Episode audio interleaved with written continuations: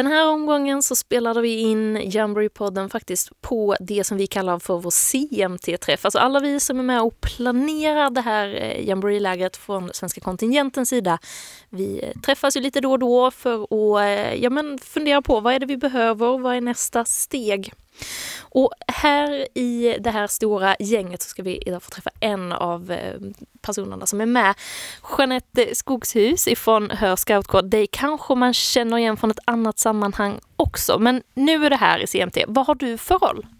Här är jag med i den patrullen som kallas för IST-support. Och, och vad gör en sån?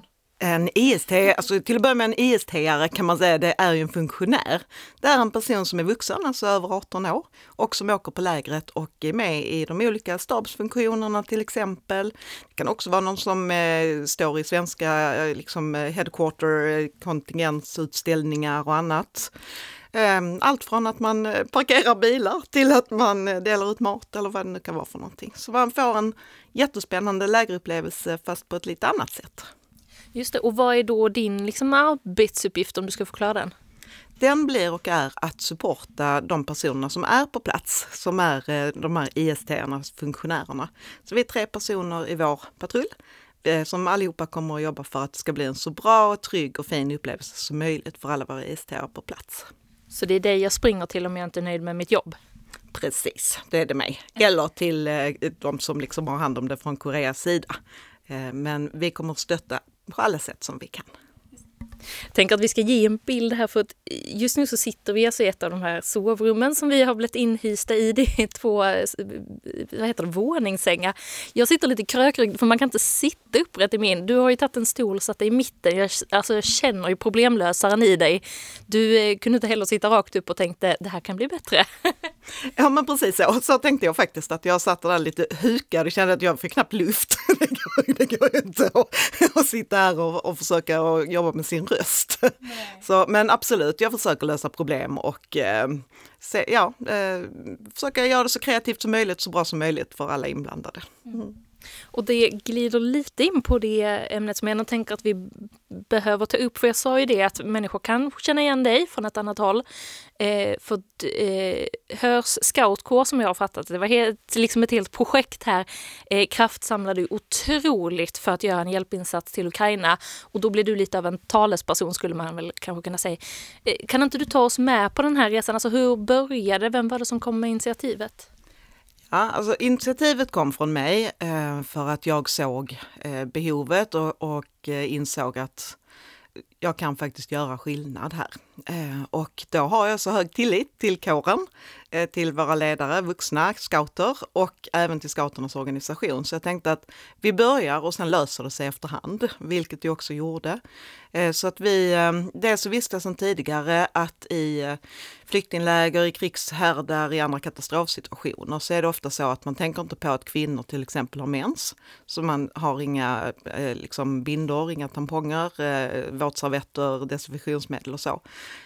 Så, så till att börja med så var det det framförallt som vi började fokusera på. Men sen så eh, blev det ett fantastiskt gensvar. Som sagt, jag, jag såg framför mig att jag skulle kunna köra ner med min lilla Volkswagen Caddy med, med lite ja, läkemedel, med lite bindor och lite sånt där. Och eh, hela kåren kraftsamlade omkring detta och sen en massa andra scoutkårer då i Skåne, eh, men även från andra delar av landet som skänkte pengar för att få ner transporterna och, och privatpersoner, alltså helt otroligt. Vi hade skytteltrafik till Skatgården i en hel vecka och, och samlade in grejer så att eh, ett jättestort gensvar, så människor vill ju verkligen hjälpa till. Men hur kändes det för dig att vara den här som då har börjat dra lite i trådarna och sen få det här gensvaret? Hur var känslorna när du såg alla grejerna välla in? Alltså det, jag, jag, sa det, jag ska liksom försöka hålla känslorna på, på avstånd för att ändå kunna vara rationell och ta rätt beslut och så. Men, men eh, så blev det ju inte naturligtvis, utan liksom någon gång per dag så satt jag och grät på, på Scoutgården oftast när jag var där uppe själv och gick och drog lite i sakerna efter jobbet sådär innan de andra kom. Så då, då hade jag någon liten sån här, eh, jag gav mig själv ett fönster på 10-15 minuter om dagen. Då, då kunde jag få sitta och gråta och tycka att allting var helt fantastiskt. Både av glädje ju för det här otroliga gensvaret av alla människor, men också av den den stora sorg som jag känner över att det startas ett krig 2022. Um, ehm, oavsett var det är i världen, men nu är det här väldigt nära oss, så vi har en chans att hjälpa till. Liksom. Och du körde alltså sen ner de här förnödenheterna eh, ner mot kriget. Det, det, det, känns så konstigt för mig tycker jag att liksom prata med någon och säga det att du körde faktiskt mot ett krig. Tänkte du så eller vad var dina tankar? Alltså nej, det gjorde jag inte från början. Eh, för att då tänkte jag bara att jag måste göra skillnad och jag skänkte pengar och kände fortfarande det här i kroppen att nej men alltså du kan inte sitta här. Du, du har barn som är stort, eh, liksom har egentligen ingenting att skylla på. Bara, bara se till att göra något. och, eh, och sen var det inte förrän omgivningen liksom började och säga, nej men alltså oj, ska, ska du köra själv ner dit? Och, så, och jag bara tänkte, men jag ska köra i Polen, liksom, vad, är, vad är problemet? um, men jag hade med en scoutkollega och min man fick ju också köra med, för vi fick ytterligare med en lastbil första veckan också.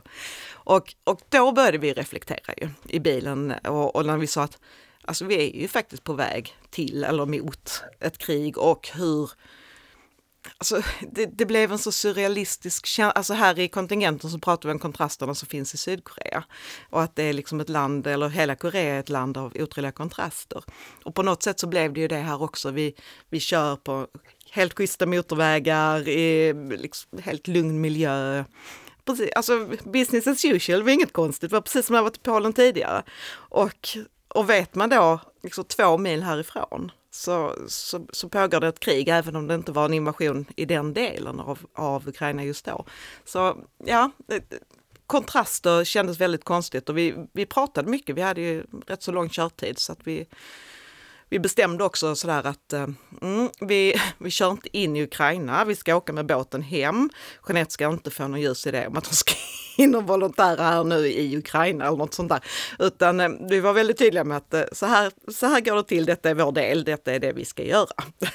och det var nog det min mamma var mest orolig för, att få inte med henne hem igen. Liksom. Men här är du, så han lyckades med sitt uppdrag också såklart att få, få med dig hem. Eh, men jag är nyfiken på, för att du har ju ändå sett någonting som vi andra bara kan spekulera. Vi har ju inte varit i Polen, många av oss, eh, och sett eh, den här flyktingströmmen som är just nu. Alltså alla de här ukrainarna som har sökt sig till just Polen. Hur såg det ut när du var där? Alltså det, det, det, jag har försökt vara tydlig men jag är inte säker på att det har gått fram så att vi kom ju dit på natten för att den färjan vi åkte med var väldigt försenad. Eh, så att vi skulle ha varit framme på eftermiddagen och hjälpt till nere vid gränsen och eh, varit volontärer där. Men eftersom färjan var sex timmar försenad eh, så, så kom vi ner tolv på natten. Och då körde vi rakt till den här scoutkåren i Tjelm som har en helt fantastisk organisation. Scouterna i Polen, alltså, ja, det är något helt otroligt. De har bara mannat upp. De är varje dag vid gränsen, tar emot människor, ser till så att de får det bra. Ehm, så att, däremot när vi var på väg ner eh, så, ringde en kvinna, så på väldigt många olika krokar för att vi var en del svenskar på båten, så hade en kvinna fått vårt telefonnummer och ringer och då var hon på väg i Ukraina och hade hämtat sju eh, kvinnor och deras barn i en minibuss. Och då kommer plötsligt en kvinna på att hon hade inte med sitt eget pass, utan hon hade bara fått med sig barnens pass. Och då förstår man också vilken, vilken stress det är eh, när du inte kommer ihåg ditt eget pass. Liksom. Och då var det, var ska de ta vägen när de kom över gränsen? Och, och då kunde vi ringa till våra polska vänner och de fixade ju, kom hit, kör till den här adressen, de tog hand om dem. Så när vi kom ner då låg de och sov och hade det jättebra och de hade fixat till barnen och så.